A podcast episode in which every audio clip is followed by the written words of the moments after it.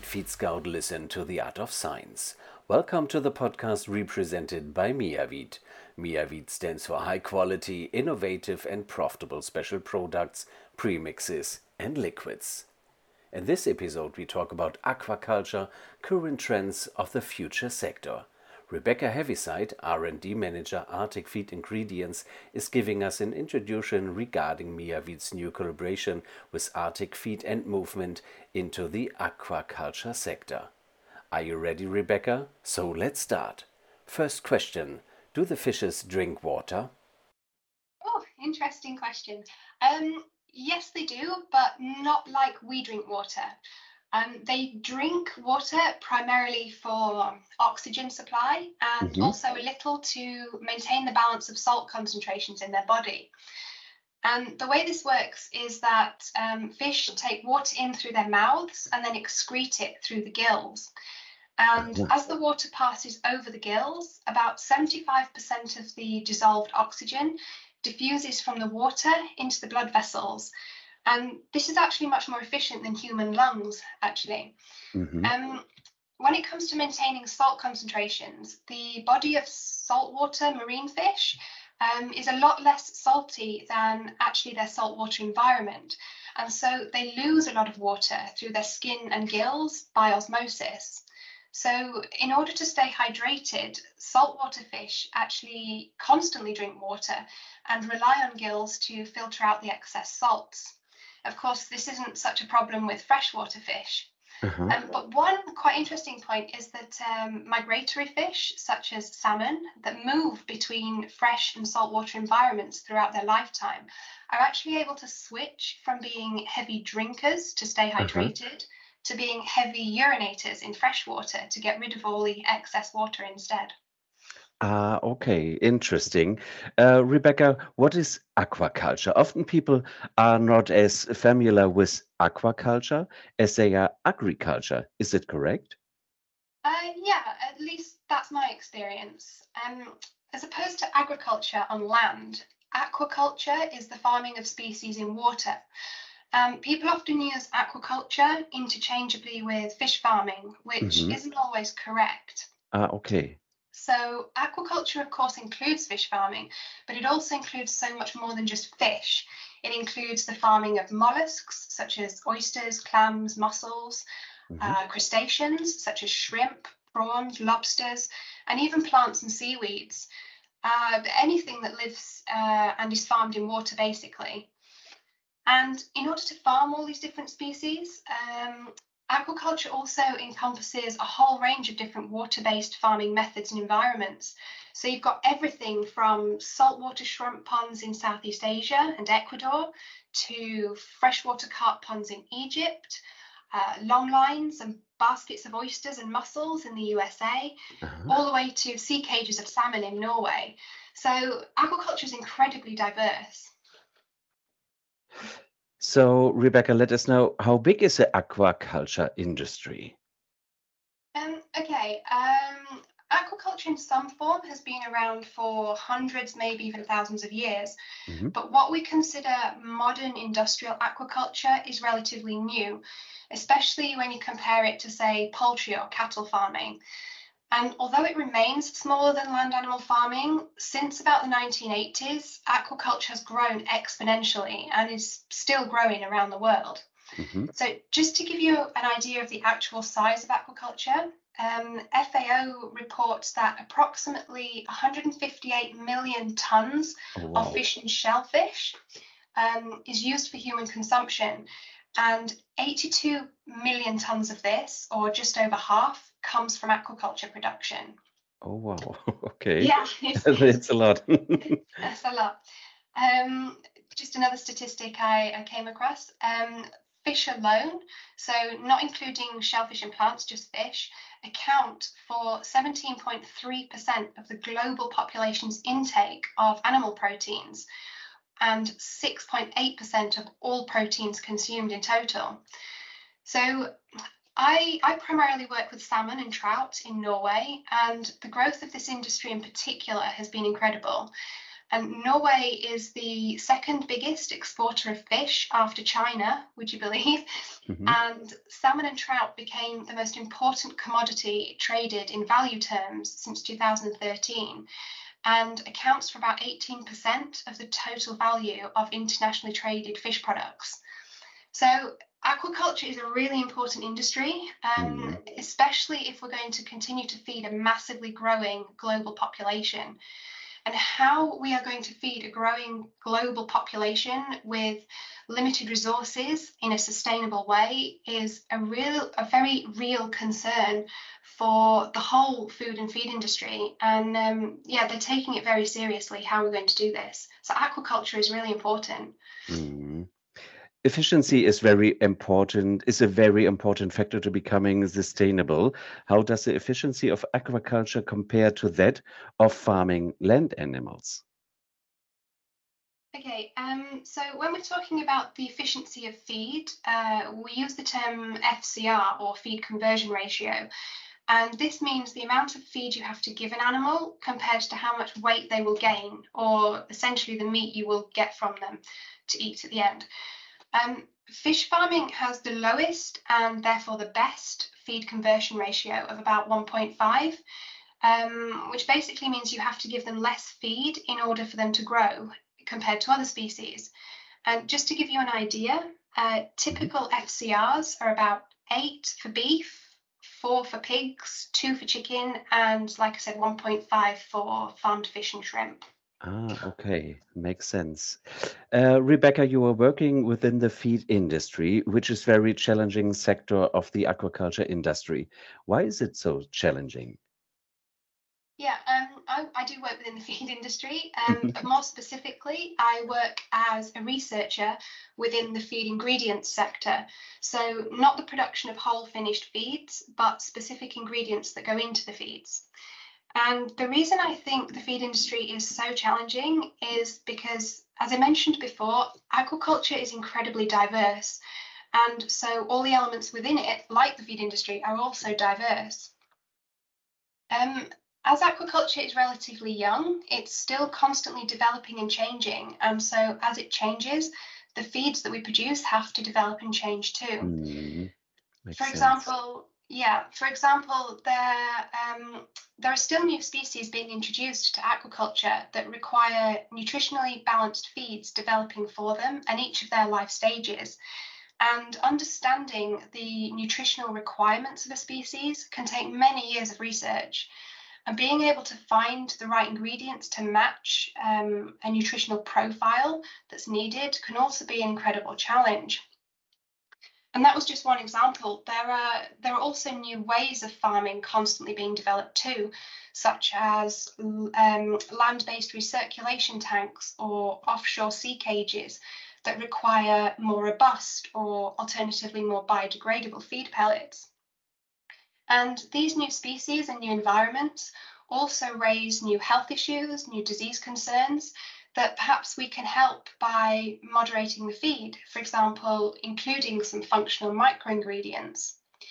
And just to keep this going, alongside all this, um, ingredients also have to be balanced against sustainability, cost, availability, and perhaps a bit more special towards the aquaculture industry. Mm-hmm. Um, feed ingredients have to all come together to produce finished feed pellets that also have specific requirements too. So feed pellets have to be a specific size, texture, floating and sinking rate, rate of degradation. Um, they cannot be too quickly broken down in the watery environment or mm-hmm. have ingredients leaching out of them into the water. So there's this constant re-evaluation and development of feed to meet the current demands. There's there's really such a lot of R&D that goes in that goes into making a single fish feed. Feeds for aquaculture are including more and more plant-based ingredients. Why is this? Yeah, um, this is primarily due to sustainability and cost. Um, perhaps the best example I can give is the need to reduce or replace the use of fish meal. Some fish, such as salmon, are mm -hmm. naturally carnivores, and so in the wild, they would get all their required proteins and fats from eating smaller fish, such as herring, So feeds for salmon farming traditionally included a high proportion of these smaller fish as fish meal. But as salmon farming has grown, it's become really unsustainable to keep using such high quantities of fish meal. So the feed industry has had to find alternative sources of proteins and fats for farmed salmon. And this is an incredible challenge because many of the available and affordable sources of proteins come from plants, such as soy, but fish do not digest these very well and it can cause inflammation in the gut. Mm-hmm. So, a great deal of work has also gone into refining plant proteins and also developing anti inflammatory feeds for fish. Recently, there's been some really exciting new opportunities in this field, such as using insects um, as an alternative source of protein. Um, or even byproducts from other types of farming, which is a really nice um, option when we're talking about um, sustainability and waste. But these are all still quite new ideas um, and require a lot more development and testing before they can be fully integrated into fish feeds. Mm. Rebecca, you mentioned functional microingredients. You can tell us more about these? Yeah, sure. Um, microingredients are, uh, to define them, microingredients are ingredients that only that are only required in very small amounts. So mm-hmm. trace elements such as vitamins and minerals, for example, as opposed to the macro ingredients such as fat and protein that form the bulk of feed.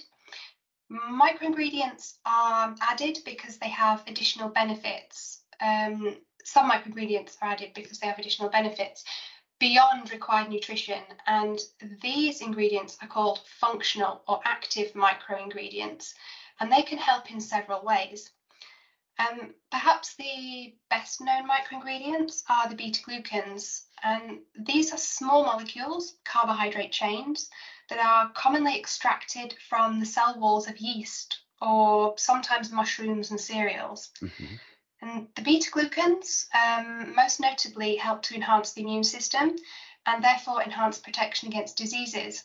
And this is particularly important for reducing the use of antibiotics and preventing or at least prolonging antibacterial resistance. Glucans, as well as other yeast based products and their derivatives, are extensively applied in animal nutrition. Uh, as their functionality is well documented and accepted. And they're, they're probably, no, they are the oldest group of functional uh, ingredients to be added to aquaculture feeds, at least.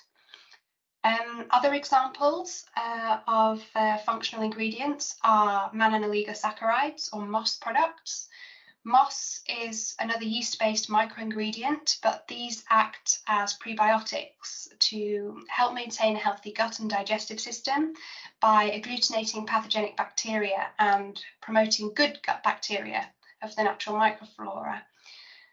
Uh, other functional ingredients include antioxidants to help prevent cell damage and decay, nucleotides that are the building blocks of DNA and essential for growth and maintenance of bodily systems, palatability enhancers to ensure that feeds taste good, and various plant extracts such as essential oils, phytogens, polyphenols that can have a range of properties such as antibacterial, antioxidant, stress reduction, there are many more functional ingredients, but these are just some of the most common that I could mm-hmm. think of. Um, yeah. And what is the Arctic Feeds role? So Arctic Feed, the company I'm with, um, work for work um, with micro ingredients to develop new solutions for the constant challenges in the fish and shrimp feed industry. We also run and participate in scientific trials with many universities and research organisations worldwide. Mm-hmm. And we collaborate with a lot of um, fish farms, particularly here in Norway, as this is where we're based. And what we want to do is ensure good documentation of products that we and make sure that we select the best micro ingredients on the market. There are currently no available reports giving an overview of the global feed market and all the functional and all the functional feeds, what these feeds contain, and the mode of action. And the development of new microingredients is currently being done by the leading fish feed companies, and the possibility of introducing new ingredients is very limited by their dominant market position. There is great interest for new and functional ingredients, not only from the feed industry itself, but also from fish farming companies. Mm-hmm. But to date, there are no Norwegian feed ingredient suppliers who have taken a position in this area. So this is where we hope to come in. We hope to select and supply the best microingredients in the market, as well as develop our own premixes for new challenges and develop models and biomarkers for testing such ingredients to ensure good supporting documentation. You'd think that documentation of ingredients would be a given, but unfortunately, it's often not the case or it's very limited. And most functional ingredients are not well understood at all. Can you tell us about your recent collaboration with Miavit? Yeah, sure. Um, Miavit have a long history of producing quality ingredients and premixes for animal feeds, predominantly for land animals. And as mentioned before, livestock agriculture is a lot older than aquaculture. So there's a lot that we can learn from Miavit. Miavit have um, a lot of interesting ingredients that could also be really useful for fish and shrimp feeds. And Arctic Feed can help Miavit to expand into the aquaculture feed industry, as this is where we have many years' experience and knowledge of this market, mm-hmm. especially in salmon farming, which, um, as I mentioned earlier, is the most lucrative in aquaculture. Um, Miavit have the expertise to help us develop new ideas and turn them into viable products and premixes for aquaculture. Um, there's two really important reasons why we need to use premixing of our products before adding them to feeds. Firstly, there's a lack of separate silos for our products at the feed, factories. And secondly, we, we often need to add microingredients to a carrier so that it's possible to mix it homogeneously in the feed. So I'm really excited about this collaboration with Miavit and so far, it's been great. There's been a lot of energy and enthusiasm, and some really interesting and novel ideas in development. What would you say, Rebecca? What are the biggest challenges you and Miavit face? Um, when it comes to functional microingredients, um, as I mentioned earlier, most are not really well understood or documented. And this means that we see big differences in the effects of similar products for example, all glucans are not the same. Um, because we don't know how, um, because we don't know fully how or why an effect occurs of an ingredient, mm-hmm. it's very difficult to separate the quality products from the many copycat or Me Too products. And it's not always the fault of the microingredient supplier either, because if you fully don't, if you don't fully understand your product, it's hard to know if you're producing it in the best way. Even just a small change in processing or storage could affect the biochemical structure of a product that's so important for its biological activity. So even looking at glucans, the best known and documented of the functional microingredients, these are still raising questions and new theories about how they exert their immune modulating effects. And so, after nearly 30 years of research, there is still a lot of scope to refine and optimize beta glucans and investigate totally new applications for them. For example, it's recently been questioned whether they're able to help the microflora of the gut. Further, when we're combining ingredients, there may be an interaction um, with each other, and it, it's difficult to know where the observed effect comes from. And this is where Arctic Feed and Miavit are working so hard. We want mm-hmm. to really understand our products and optimize them, um, as well as developing new ones. And how are you are working to try and overcome this? We're trying to better understand functional ingredients so that we can make even better choices. And e we're even going right back to basics um, by looking at the chemical structure of glucans, for example. And as, I mentioned, these may have been around in fish feed for 30, 30 or more years now, but new methods and technology being developed is allowing us to investigate them in new ways and test new ideas about how they could function. So we want to see if we can develop and optimize them further still or combine them with something new to make glucans 2.0, for example. Aquaculture has changed a lot. Um, there are new environments, new species, even new microingredients that need testing and documenting in these new situations. Um, we're also looking at new sources of microingredients, such as algae, which is a which is a really interesting choice for sustainability, actually. So yeah. Rebecca, I understand that you are working with many micro ingredients. Are you working with any that could help the current challenges of fat oxidation? And can you explain the problem? Yes, of course.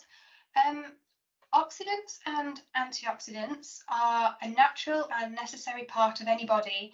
And in healthy individuals, there's a sort of balance between the two known as um, the redox balance.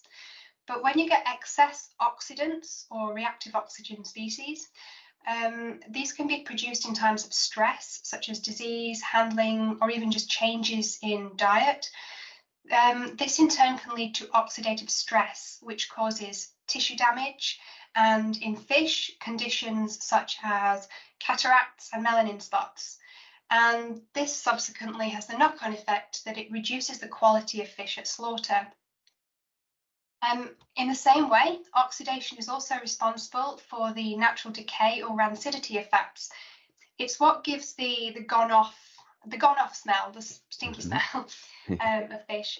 But uh, fish um, are also naturally high in unsaturated omega-3 type fats, which is what makes them such a healthy choice um, and source of protein and fat. But these fats are much less stable and break apart more easily and are therefore more susceptible to oxidation than other meat products. So some antioxidants can be produced by fish themselves to help uh, this problem, but other anti antioxidants must be consumed.